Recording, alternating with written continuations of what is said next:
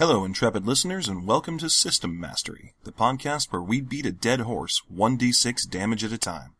I'm Jeff, and together with my buddy John, we're going to dive into the world of ancient and forgotten role playing games. Maybe we'll find gems, perhaps games best left forgotten.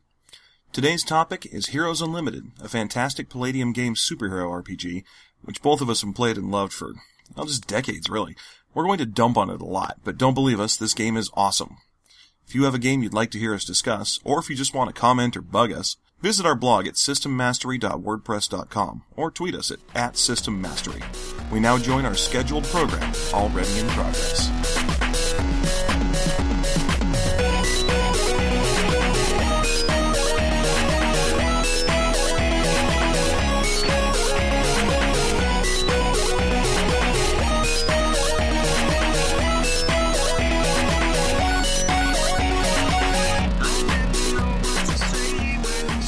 What I like is the mutant animal section. That's that's far and away my favorite section of that book. I love that it's basically just a cut and paste entirely from the old Teenage Mutant Ninja Turtles books. So much so that it brings over everything about the setting with it. Like, oh, these guys are horribly persecuted against. None of them have an education, except that some of them were raised by ninjas. I don't understand why you didn't think that, oh, I'm making a completely different game. Maybe I shouldn't put Ninja Turtles information in here. Yeah, but that that would require doing work. And if there's one thing that Palladium is really good at, it is not doing work. Oh, well, you know, unless that work is including forwards. With the mutant animals, it's like you have to go through this whole extra process. You spend forever with this bio-E system to generate a character, and then when you finally do, you end up with a character that is significantly weaker than, say, an equivalent level non-powered human. Yeah, well, the fact that you're like, okay, what did you make? I made a giant mutant buffalo man. This dude is huge and he's got horns and he's badass. Okay. He is also just strictly worse than being a stage magician. Yep. Or count yourself lucky if you actually have any kind of even a minor superpower because you're already better than the entire mutant animals section. Which I love the entire minor power section in this book as well.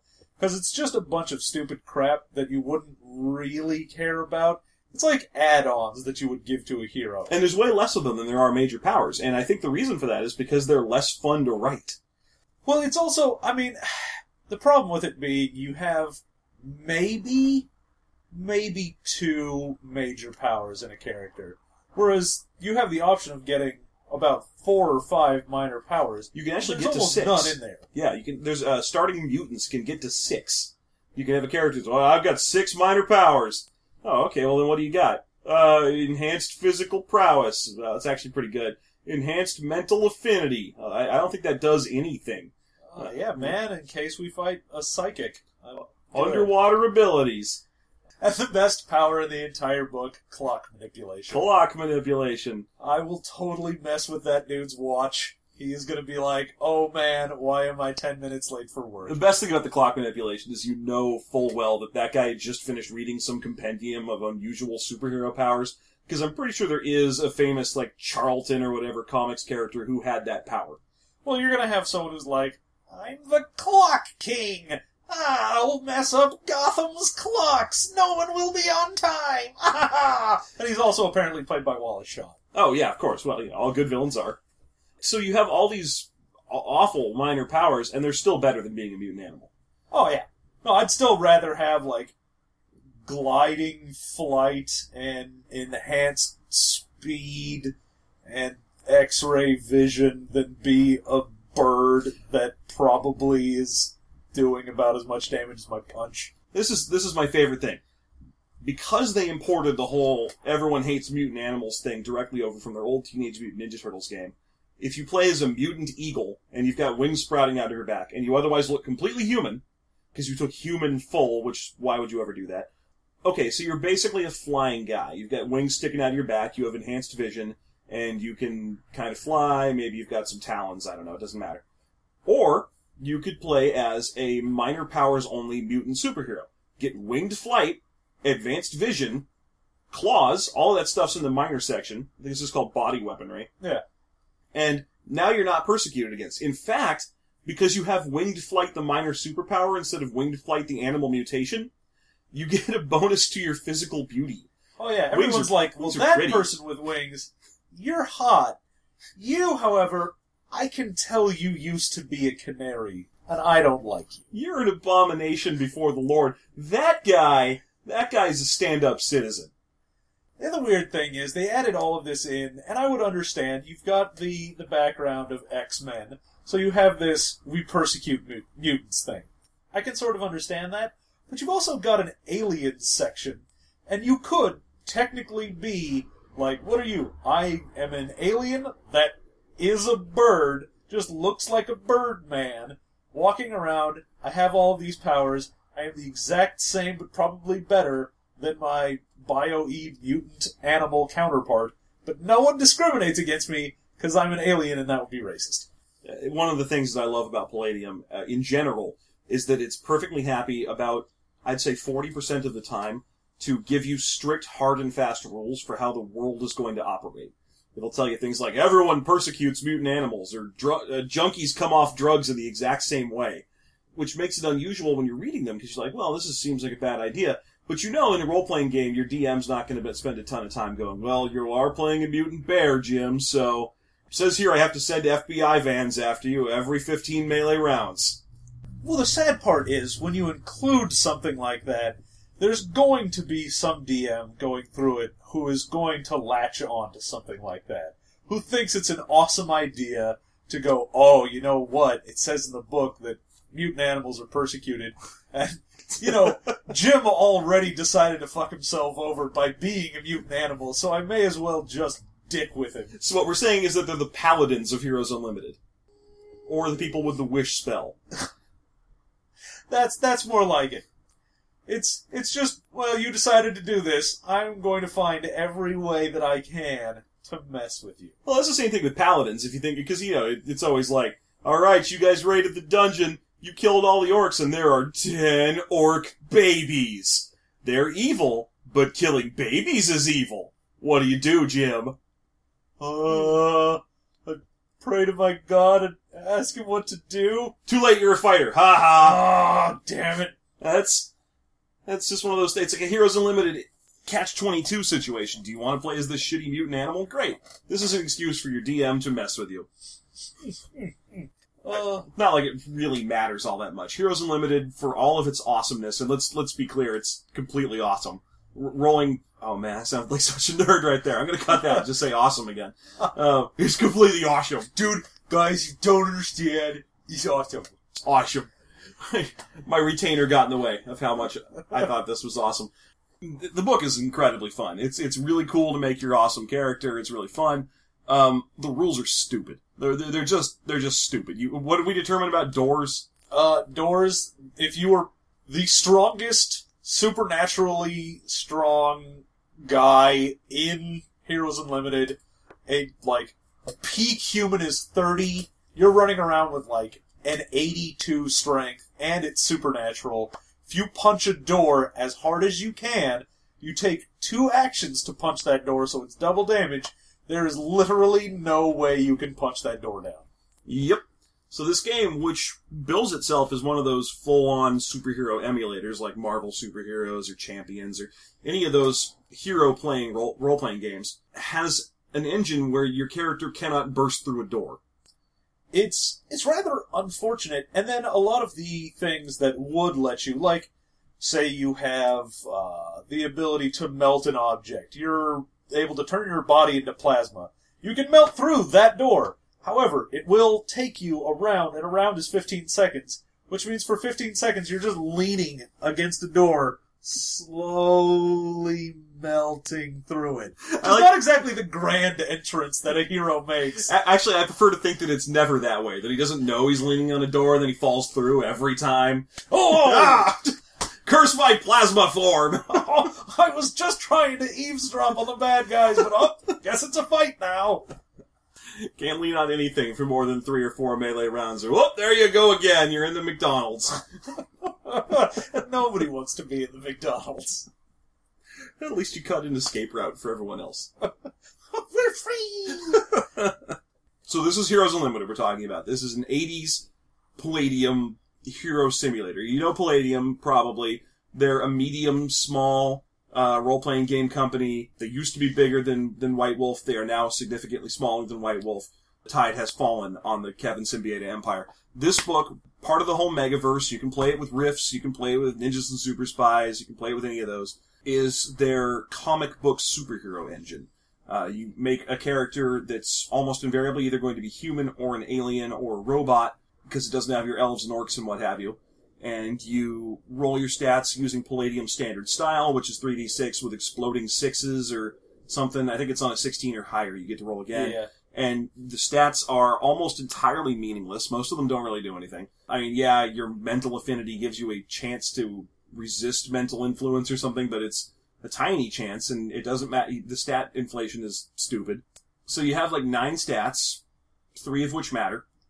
You have ten categories of character power, most of which are traps. Not all, and some of them are really Yeah. cool. And I, I think you know one of my favorite things about this book. This is the second edition that we're talking about. I have a first edition copy somewhere. I can't. I'll I'll dig it up one of these days. But honestly, they didn't change anything between first and second edition. They just layered more stuff on there. Well, yeah, because Um, they Palladium had released more books, so they had more things they could steal from other books to throw in there. Yeah. So the first book came with ten categories of power, and I'm not going to try and list them off the top of my head. That's bad podcasting. But uh, is aliens and robots and mutants and guys with generic powers. And but one of my favorite things they added in the second edition is a whole chapter on what they call mega heroes. And your mega hero is supposed to be like a Superman or you know an Incredible Hulk. It's it's a hero beyond the scope of the others. The ones that are supposed to be having those kind of slugfests where they punch each other and then all the windows nearby shatter. That kind of thing. Yeah, which is, I mean, I understand because rules as they were put in uh, the first edition, the most you could get was two uh, of the major powers, and really you can't build a Hulk or a Superman or anything like that with just those two powers and maybe one minor. Yeah. It was it was their way to sort of get around that and have it be so that everyone knew if you were allowing someone to be a mega hero, then you knew that person was going to be the Superman, and you're probably going to end up being Robin. Right. And, and so the book actually makes it pretty clear. It just says, don't let anyone be these. It's like the, first part of that chapter. Here's mega heroes. These are heroes beyond your ordinary hero. Don't let anyone play these because it'll unbalance your game. Okay. No, it won't. The notion that there was ever any semblance of balance in any Palladium game, especially Heroes Unlimited, is is ridiculous. Uh, your characters are going to be completely varied, and they aren't going to make it. Balance is not a factor. This game is so broken that playing it really is more of an exercise of just sort of collaborative storytelling than anything else. It's just sort of, oh, I have cool powers, and the DM, when hearing of your cool powers, says, okay, cool things happen, instead of, okay, not cool things happen because you actually tried to follow the rules in here. Yeah, trying to follow the rules, especially some of the worst things, like, say, being a bionic dude, which is just awful. Uh, it's, it's, you roll, first of all, really drive the nail in about how the, the, the notion that this game is balanced in the first place. When you make a bionic character, first you roll your basic stats. You roll your strength and speed and, and, and physical prowess and physical beauty and what have you. Then, the very next thing you do is roll percentile dice for your budget. This is raw power. This determines how much stuff you can buy when you're a bionic or a guy with a supercar or a robot.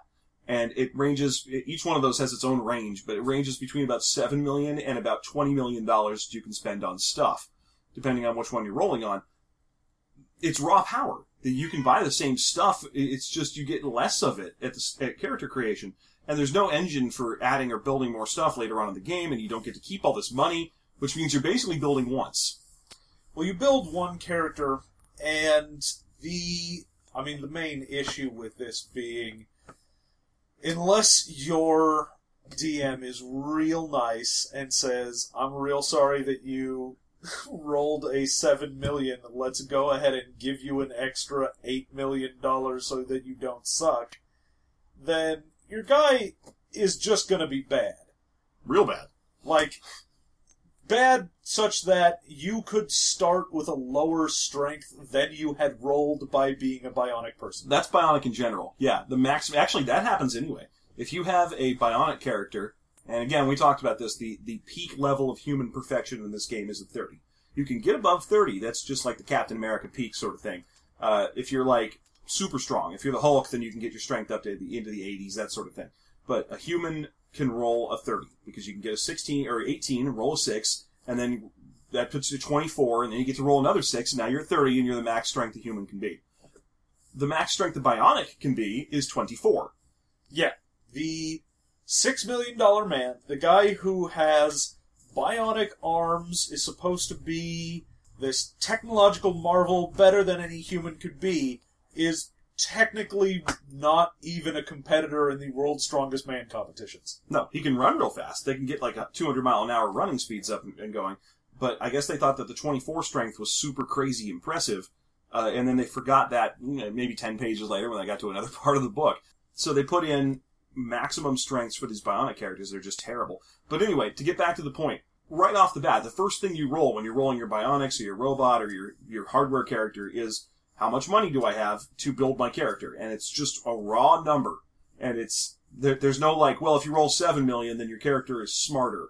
Or maybe he already has another vehicle or something. It's just, nope, you're just $13 million weaker than this other guy. Oh yeah, no, I mean, in a system that already has you rolling randomly for your stats, which is again just one of those roll randomly to see if you have any decent power, to then also say now let's make you roll randomly in your chosen power category to see if you're just worse at it. Yeah. So you could have two characters roll up, both of them say we want to be robots. We're going to be robot bros. We are both going to be transformers. You know what? That's what's going to happen. One of them goes ahead and rolls. He gets nine million dollars for his budget. The other guy's got twenty. So now you just have someone that's worse than you in any conceivable way you could want to be. Hmm? Yeah, absolutely. I mean, granted, that would make perfect Transformers, seeing as how there's basically two Transformers that matter. Yeah, but it it also makes for awful role playing. It's Oh, like yeah, all yeah. of the uh, the licensed role playing games. It's like we're gonna play the Buffy role playing game. One person can be the Slayer, and everyone else sucks balls. Yeah, uh, I have the Batman role-playing game over here, and, and we'll get into that one of these days, and it's from the, like, 70s. It has wicked good art, but on the other hand, it does say one of you should be Batman, and the rest of them should be his amazing friends, and, and make sure that the one player you trust the most is Batman. Make sure the one guy you think won't be the biggest dick is Batman, which never made sense to me. Because you really should should be a give. Batman Yeah. to the hugest dick in your group, who's just going to be like, "Hey, Robin, I need you to go over there and do a thing for me." Brrr. That's where all the Robins previously have died. I know. I think I've got a good feeling about you. Oh. So, so okay, back to Mega Heroes. They warn you that this might unbalance your entirely balanced Heroes Unlimited game. And then, okay, so what do you get for being a Mega Hero? What, what's the awesome Ultra Mega powers you get? Because most of the Mega Heroes that you're, they don't use any licensed words in this game, but the, the references that they're trying to get, put in your mind are Superman and the Incredible Hulk. So, should you be completely invulnerable? Should you, uh, be able to fly, uh, jump through space, things like that? So, well, you get two rolls. So one of the rolls is, uh, what's your power, and the other roll is, what's your weakness? It's hilarious to me that because these are just two random rolls, and that Palladium never lets you choose anything, the two random rolls, one of them can be, what's your superpower? Oh, well, I am like a god among men. Oh, you mean like you're invincible and super strong? Oh no, people just think I'm a god when they see me. I, I have I'm super charismatic. I'm very charismatic and I remind people of a god. So when I walk through, they're just like, ooh. So that's, that's your superpower. Okay. Ta tack that onto whatever your other power was going to have been. So you're like, oh, I can, I can fly and shoot lasers out of my feet. Also, people think I'm a god. Okay, well, what's your weakness? Uh, I'm a vampire. I have to suck blood every four hours forever or I'll die.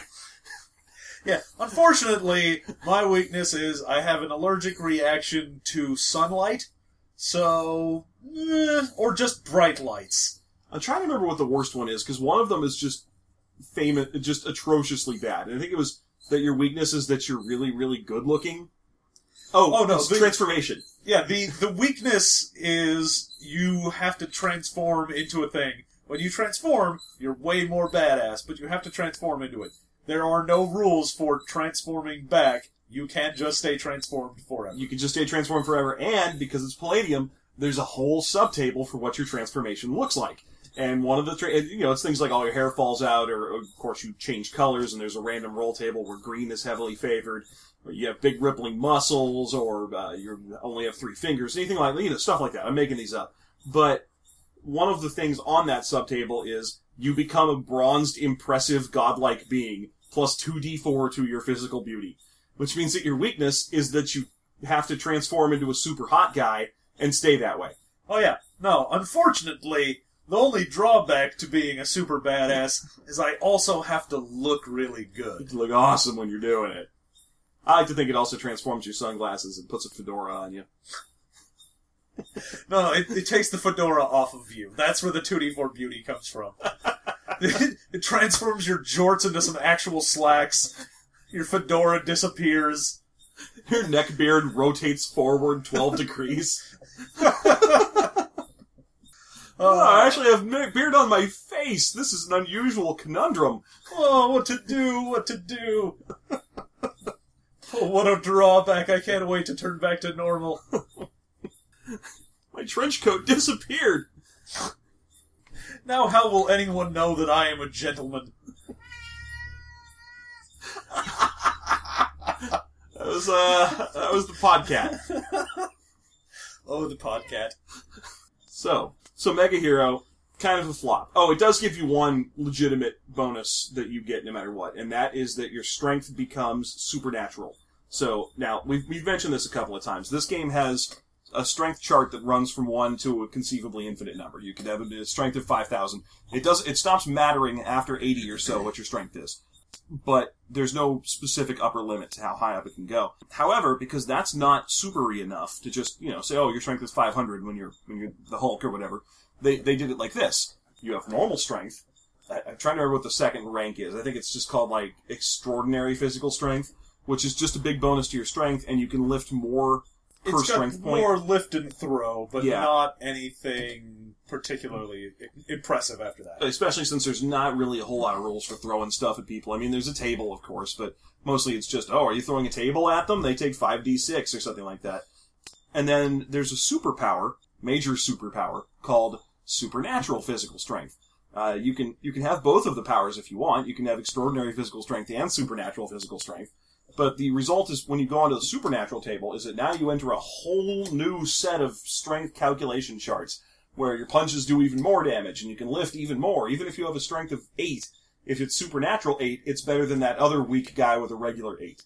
Oh, uh, wait. Real easy to keep track of. So, you know, if you happen to be a supernatural being, you are a dragon or something, even if you're the weakest dragon, you're like strength 10, you're a dragon that is as strong as a dude, you're still way better because technically you're supernatural. Right. So that's the one pure, straight up benefit to being a mega hero is that you get supernatural. Your strength, whatever it was, becomes supernatural strength. Yeah. So mutant animals, mega heroes. Uh, what do you like? What's your What's your favorite thing in this book? I think probably my favorite stupid thing in this book is the entire section that was inspired by ninjas and super spies in that you have a whole bunch of not actually superhero heroes. So you've got things like I'm a kung fu master, I'm a spy, I'm a stage magician. So in a game where you have someone that is using actual magic, I cast magic spells. You can also have your friend who is a stage magician who's like, yes, you may have created a force field, but I pulled this rabbit out of this hat. The the list of classes in it is hilarious too. They actually did add a couple for second edition, but the uh, the basics are you've got a kung fu master. That's the first one. I think they changed the name from kung fu master to ancient master. Now it, this is one of my the biggest travesty of the change to first edition to second edition is that the first edition book actually came with more tables. Uh, if you were playing as an ancient master, and an ancient master is exactly what it sounds like. It's it's uh, Mr. Miyagi. There you go. You are the wise old kung fu guy who's way more badass than he should be. Yes. There was there were two tables you could roll on. One of them was how old you are, and the other one was how old you look. So you could play as a character who was, uh, you know, sixty years old, but looked like he was twenty years old because of how good at kung fu he is. However, because they were random tables and because Palladium didn't think it through, you could play as a thirty-year-old kung fu master who looks fifty. Yeah, man, that kung fu just takes the lot out of you. Oh yeah, yeah. It just puts wrinkles right on your face. I like to think that that if you roll that combination, it's because you actually kind of suck at kung fu and you've gotten beaten up. You're like one of those post-professional boxers. Oh no, man! It's because you're using all of your chi into your punches. Oh, you're yeah, draining yeah. your own life force to kick ass. I suppose. I kind of like the idea that he's the guy sitting color commentary on a ring. You know, no. You you like to think that he's Joe Rogan? Yep, that's what I like to think. I like to think he's a former boxer, just kind of past his prime, just kind of beat up. I mean, granted, it's because he didn't have any powers and he was entering into a super-powered world, and now he hangs around next to Jerry the King Lawler, and he says, Oh my God! "Yeah," says nondescript things about the fight that's happening. Oh, I, if, I think if you, uh, I think if I think if you, uh, I think if you wait, we'll find out the fight is because you know on a Tuesday. So so he's the boxing madden at that point. Uh huh. Yeah. I think I think in boxing you want you want to try and hit the other guy, but you you don't want to get hit.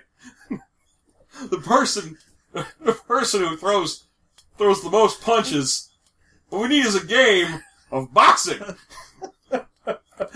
Uh yeah. Okay, so you got ancient master. There's a uh, super spy.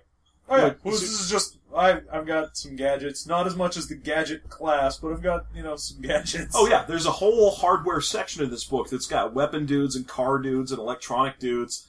Um, and then there's this guy, the super spy, who gets a smaller budget and gets to use it to build a supercar. Uh, and I believe he just gets to pick seven things to jam onto the supercar. And they're things like oil slicks and stuff. Oh yeah. It's straight. It's straight up Spy Hunter. They, they basically let you build the Spy Hunter car. No, you they they want you to be sort of that Bond where he's running around. He's got a car that can be a submarine and shoot missiles and do oil slicks. I yeah. I, I kind of want. I feel like they they're trying to set it up so you can play as Nick Fury.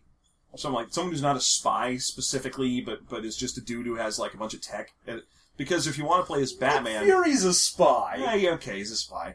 I don't know. You're right. James Bond is also a spy, though. Let's let's. yeah, that's what I'm saying. Yeah, okay. He's a super Well, the spy. problem is that the book has a super spy class. It's a different class. But also, the one that I think they want you to be, if they want you to, you can play like a Batman, is this thing called Hunter Vigilante. And this was also the Punisher, is what you'd be going for with this. This is a dude who, in their book, uh, you learn to be a big game hunter. And then he's like, uh, but now I use it to track man. the most dangerous game. Uh, Eh, it, it's an awful, awful class. It gives you nothing. It, all, even, most of these other human-only kind of regular dude classes at least give you some table to roll on when you want to do something that the other stuff doesn't. This one's just some skills. Well, that that was the issue with a lot of the like the vigilante or the spy for the most part or the stage magician is it's just a skill package. Yeah. It's you've got these skills, they're higher than they would normally be, and you've got a few skills that sort of only exist for this class, but they're all things like I've got prestidigitation or I've got Advanced computer sense. hacking. Yeah, it's yeah, like oh, I'm an expert hacker. Oh, okay. So does that mean that you've just basically told the DM that he better put some hack, hackable computers into the game? Because it feels anytime you get a power like that or a skill like that, it feels like a hook. Like all you've done is just taken a useful hook for the DM.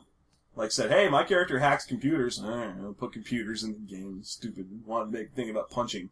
And the unfortunate thing is, if you have a character that's, say, you went into the uh, the gadgeteer thing, and you went, yes, my guy is a hacker.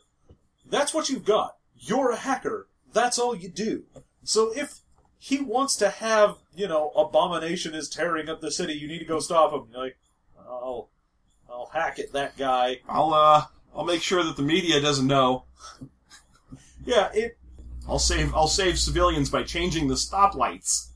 You, you unfortunately don't really have anything, and are at that point relegated to being an NPC. You're a guy with a gun, is what it is. Because eh, just like every other Palladium game, there's a million rules for every kind of gun you've ever heard of, and everyone's got enough money to buy them, and you can learn to use them real easily. So there you go. You're a guy with a gun. You, you, abominations rampaging through the city. I'll inflict SDC damage on him until he falls. I hope he doesn't look at me. Yeah, and it it just is very. Of course, the main thing with Palladium is unbalanced. Hmm. You've got one side, one guy randomly rolled, and he ended up being an alien with all sorts of superpowers. He can shoot down planes with his thoughts, and he's got strength enough to throw a Mack truck at a dude. And then this guy rolled up and he's like, I'm a bionic man. I have I can run fast and I can shoot a laser that does about as much damage as a punch out of my eye. One of the best things in the in the bionic section by by a country mile is the claws. You can get claws. You can get cool Robo Wolverine claws that come out of your that snicked out of your wrist. They do two d four damage. Yeah. Now, your punch at that level should do way more than two d four damage, and these don't add to your punch. They are just now you do two d four damage. Oh yeah. Uh, If you were even remotely trained or strong, then claws would just be a terrible option. terrible. And, and, and I think when I'm saying 2d4, I think they actually do like 1d6, and it's the giant claws that do 2d4. To get to 2d4, you have to be playing as like a 13 foot tall robot. Yeah. And even even that, let's say, you know, you're given punch, you're just some dude. It's a D4. Which means that a guy stabbing you with huge metal knives is doing about two damage more than you On average, yeah. on average. Yeah, it, it's, it's, they, they really didn't think their damage calculations through, is what it comes down to. One of the things you'll notice when you're playing through any of the Palladium games is that they love the times 10 moniker. Uh, you'll see a lot of stuff that does 3d6 times 10 plus 10, and, and so on, which is a huge, crazy, swingy amount of damage. It's, it's between 40 and 190. Yeah. And, and they love that sort of thing. You'll see a lot of stuff that does the, the low, useless weapons, the ones that you see in the book and summarily ignore, do anywhere between 1d4 and 2d4, and sometimes up to 3d6. Then you start getting into the real guns that matter, the heavy energy weapons, the micro missiles, all that kind of junk that does into the times 10 range, the d6 times 10. Now, you're still going to feel like a moron when you deal 10 damage to something. Oh yeah. You know, you take a missile, shoot it at a guy, and you're like, oh, this is gonna be awesome. Oh, you, you took about as much as if I had hit you with a baseball bat. That is unfortunate. This reminds me, let's talk physics. Let's talk Kevin Siembieda's understanding of numbers and physics, because it's awesome. Let's see, uh, his nuke, his, uh, My- his, this is my favorite thing in any Palladium book because it is the same table from Rifts, just copied over to Heroes Unlimited. He has a huge long list of these are mini missiles. He loves his missiles. Micro missiles, medium missiles, long range missiles, and so on. For a long range, basically intercontinental ballistic missile, a nuke hits a place. It does 3d6 times 10 damage, what's the radius? and the radius is like 500 feet. Yeah, it's it's it's it's actually less. I believe it's a fifty foot internal blast radius, and then it does half damage at, at a range outside of that. It- it- so what he's saying is that your basic ICBM, you know, the, the the Russians shoot a bunch of missiles at us, they will destroy a 7-Eleven. Except they won't. 3d6 times 10 falls under that category of strength earlier that we were talking about that has no chance of destroying a door. Oh yeah. No, if you rolled 3d6 times 10 and you're like, oh, what did I get? I got like 80 damage because I didn't roll particularly amazing. That didn't even blow a door off its hinges. Mhm. I nuked, I directly nuked a building, and the building was like, eh, Oh, my paint! hey, wait a minute, I may have lost a shingle or something. it's so it, his physics understanding is is hilarious. One of the things, and, and might as well diverge into Rifts because who gives a shit. One of my favorite things in, in, in the Rifts book, if you read it, is uh, the, the the iconic Glitter Boy, the the huge silver shiny mech. It, it was so popular in the late '80s into the early '90s that there were a lot of people with shirts of it. You'd see that cool little like gas mask tube face um, of the robot, and it has a boom gun, which is a big rail gun that fires. You know, it's a magnet. If you're a nerd, and you're listening to our podcast. You know what a railgun is. It, excel uses magnet uh, lines to accelerate pieces of metal to crazy super high speeds. How crazy super high? Well, tell us, can be Kevin Siembieda. How fast do the bullets come out of a boom gun? it, it's gonna go at like Mach 2. Yeah, yeah, Mach two, about about a thousand miles an hour, give or take, maybe eleven hundred. Yeah. Really? because that's that's how fast bullets go. That's just you just you just shot me. That's all you did. That's all that is. You have a crazy gun that you need to recoil and stamp yourself into the ground so it doesn't blow you 500 yards backwards and it, it shoots at the speed of a regular gun? Ah, yes. That's and that's basically your heroes for you as well. I've got the strength of a regular man. Yeah. Oh, you're a hero.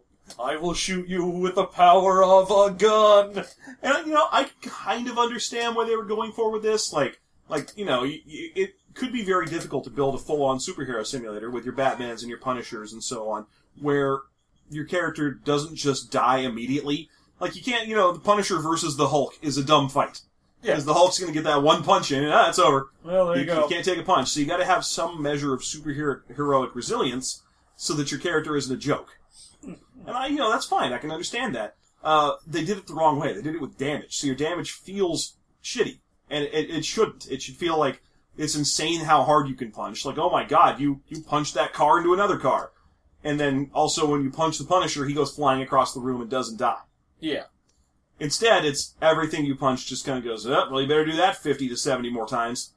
Yeah, the given the values of certain things for how much damage you can take versus how much damage you deal, it ends up being that in this alternate universe where these superheroes live, you live in a world where everything is insanely difficult to damage. Like Yeah. you have to be a superhero to damage anything. Like I have to imagine that it was just tech was the superior thing here and you were just like, oh, what happened? This train is the world's most amazing war weapon because it doesn't matter what you shoot it with. If you hit it with a rocket, it will fuck you up. You cannot nuke this train. Also, it's completely impossible to hijack an airplane. Like, completely, because you cannot damage the airplane. Oh no. You could fly it into a building, and neither of them would take any measurable damage. Yeah, 9-11 would have just been bonk, fall. yeah. Plane falls. Everyone's like, well, that sucked. Ow! I took a d6 times 10 falling damage. You totally broke a window on that building, dick. Everyone's just mad because they're late. Yeah. you know, someone comes by, some superhero's like, oh, I'll just lift this plane, set it back over there. Thanks, man. I'm gonna go now. Oh no, because it's in New York. It'll be some guy making a joke about how the parades are getting crazier every year. New Yorkers, right? Am I right? Planes just falling down on 51st Street. Oh man, I wonder what the line of offensive is here. Oh shit, I don't care how much I offend New Yorkers. Oh, that's good. That's good. I actually don't know where 51st Street is in relation to New York. It, like, There, there is one, I'm sure. of course. But it's one of those things where if you're from New York, you assume everyone in the world knows everything about the five boroughs and so on, and so you're always talking about like, you know, Boston and Yonkers and what Boston, what? Boston. Yonkers, which is also not in the five boroughs. You know, Look how good at this I am. when you're from New York and you're always talking about Chicago. You know what? Okay, first of all, Boston's in Massachusetts. Um, se- second of all, I took all my knowledge of New York from people yelling at each other about tunnels in action movies. That's that's where all of my knowledge about New York comes from. Every uh, everything's from like the 1994 Godzilla movie. There you go. Yeah. All of my knowledge of New York comes from Taxi Driver and Godzilla. Yeah, Godzilla, uh, Taxi Driver. I'm trying to think of any other examples. Uh, Woody Allen films, anything like that, where they're just talking about New York as if everyone's going to figure. Oh, oh, um, uh, any movie where an asteroid is going to hit New York. I know all about those because I know that asteroids are often the size of either Manhattan Island if they're a small asteroid or Texas if they're a large asteroid. Yeah, these Those- these are your two measurements. yeah, those are the golf ball sized hail descriptors, which goes from golf ball to grapefruit. Yeah. Yeah. Um, so that's where all my knowledge of, that's why when I say 51st Street, I don't fucking know. I just know that in Godzilla, they were constantly yelling about parades and shit because, oh, it's so funny that New Yorkers are all wry. Eh, New York. Yeah, okay, we're on a wild digression here. yeah, so, Heroes Unlimited. It, uh, is it fun? I love Heroes Unlimited, and I think it's fun for like a one or two shot game. You pretty much don't want to get attached to any character unless your DM has very strictly gone through and tried to balance out everyone. It's unlikely that your character's going to die, because again, nothing does any damage. The reason you really shouldn't get attached to a character is because there's no progression. No. Your character never gets any better at anything. I mean, yeah, there's levels. You can get from level 1 to level 15, but that only affects a virtually meaningless hit point score.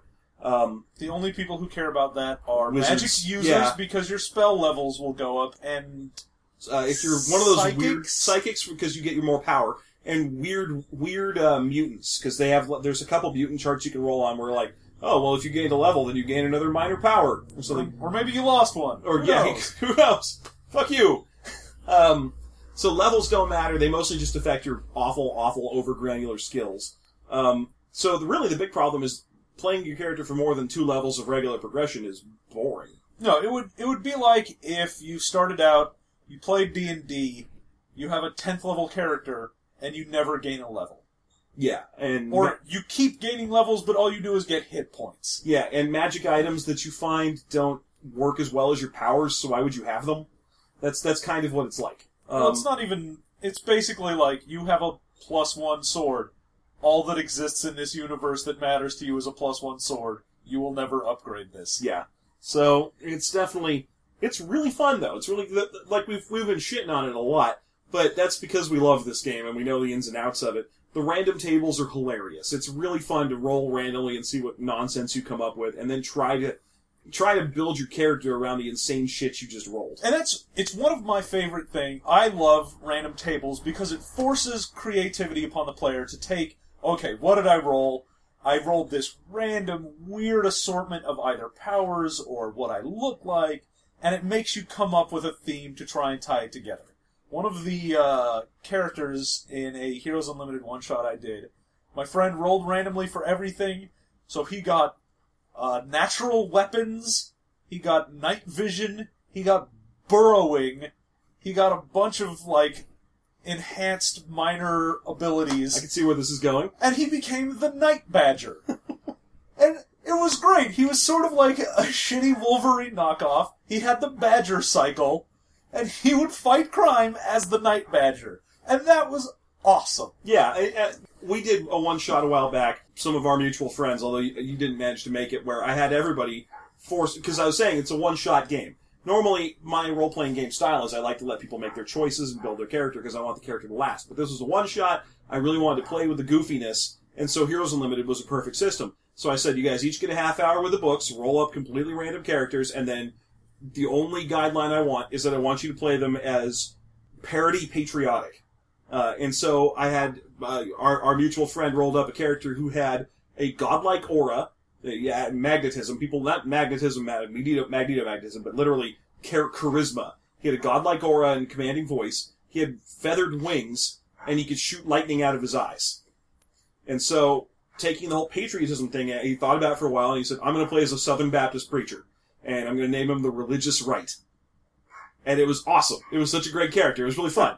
It's like a soft-spoken Southern God-fearing angel who shot lightning out of his eyes, which was handy because he never put down his Bible. Yeah, I think Heroes Unlimited really lends itself to fun play. Yeah, yeah. It's not it's not a game for did you want to make a super serious, you know, Frank Miller esque like we are gonna take ourselves way too seriously game. On the other hand, if you really want to just make some horse, horse, horse. but I think if all you're looking for is I want to be able to roll up some stupid powers, I want to make a guy that fights crime and has some buddies. You don't care if your guy is awful and your friend is great because you're only going to be around for one session. That's fine. right? And you can throw yourself at the enemies because you don't care. It's perfect for what it basically is. Is it's the best game around for non-campaign play. Yeah, if you just want to say, you know what, uh, we've been playing our standard game for six months. We haven't really done anything else. It's been real heavy. I want to just do a one shot, kinda dick around, have some fun. It's a perfect system to quickly roll up everything you would need to know. And I mean everything. Like you can determine randomly on tables where they live, how much they make, what their background was, what their personality Yeah. is, their disposition towards things.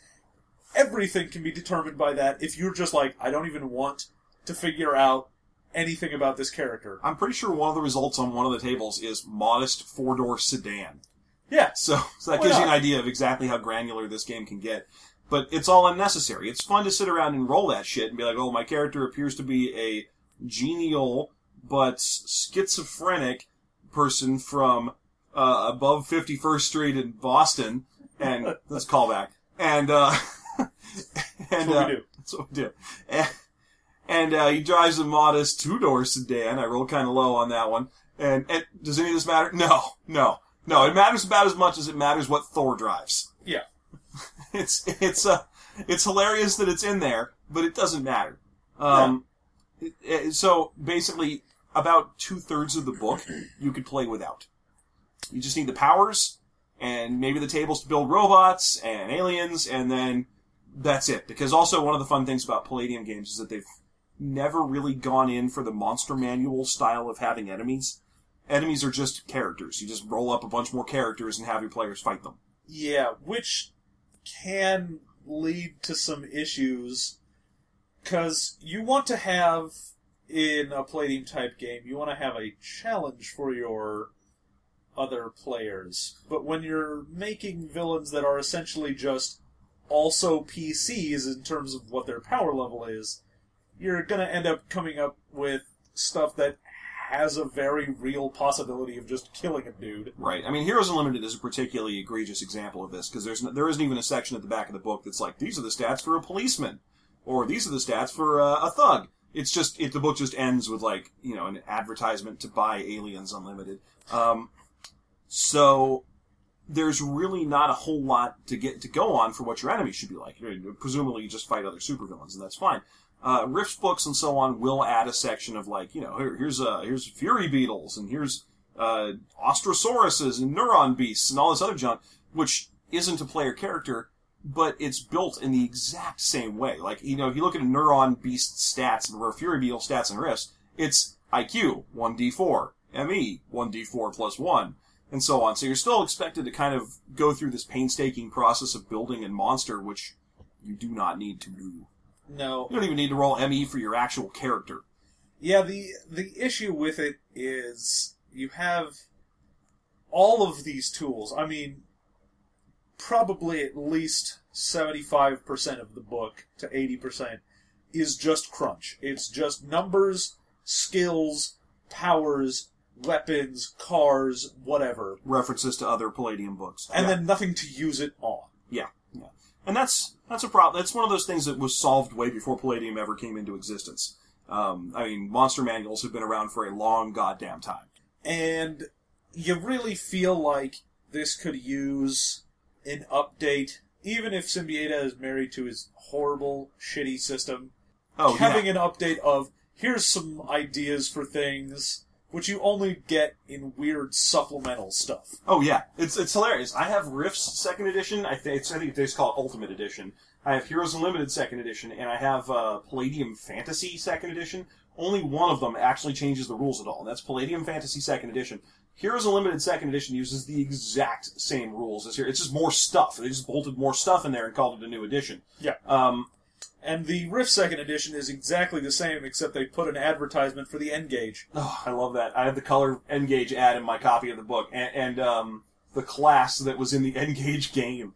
Yeah, you you you remember the N-Gage, that classic beloved gaming system that gamers the world over still love and adore. I really feel like that thing could be just part, like the first part of the documentary about what happened to Palladium in general. It's just a story of N-Gage and embezzlement. Yeah, Uh, because they, Siembieda is dumb about money. they tied themselves to the N-Gage and made an exclusive property rights to put uh, for that to be their video game system. And they put out a game that, by all rights, is not terrible. I've heard it compared to. I've never played it myself, but I've heard it compared to the N- Nintendo era Shadowrun game, like that style of role playing game system. But good luck finding it. Uh, it's on an N-Gage. Yeah, Um, that kind of killed a lot of money for them, and then there was a huge embezzlement scam. I don't, I don't even know if there's new Palladium books coming out anymore. I know they're still in print, uh, so which means that really this shouldn't even be a valid target for our show. Uh, but whatever. And um, Uh. yeah, they're still in print. Siembieda is still around. I met one of the one of the Rifts guys at the last comic convention. Uh, and you know, it's really nice, and they really did love their system, even if it is goofy, crazy bullshit. And we know it is. Uh, shit, I've got half my bookshelves over here is given over to crazy old Palladium books. I love them.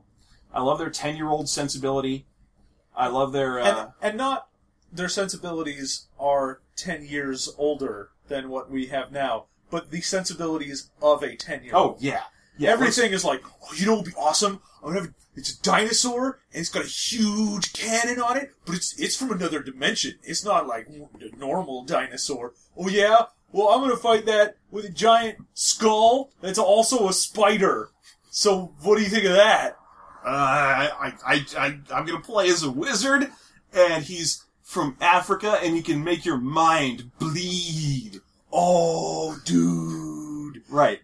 It's awesome. It's awesome to read these crazy old classes. It really feels like looking at the doodles that you put on your Trapper Keeper when you were 12. That's what the whole game is. It's, it's, It, ta- it is Kevin Siembieda's Trapper Keeper given rules. Yeah, uh, and we've got.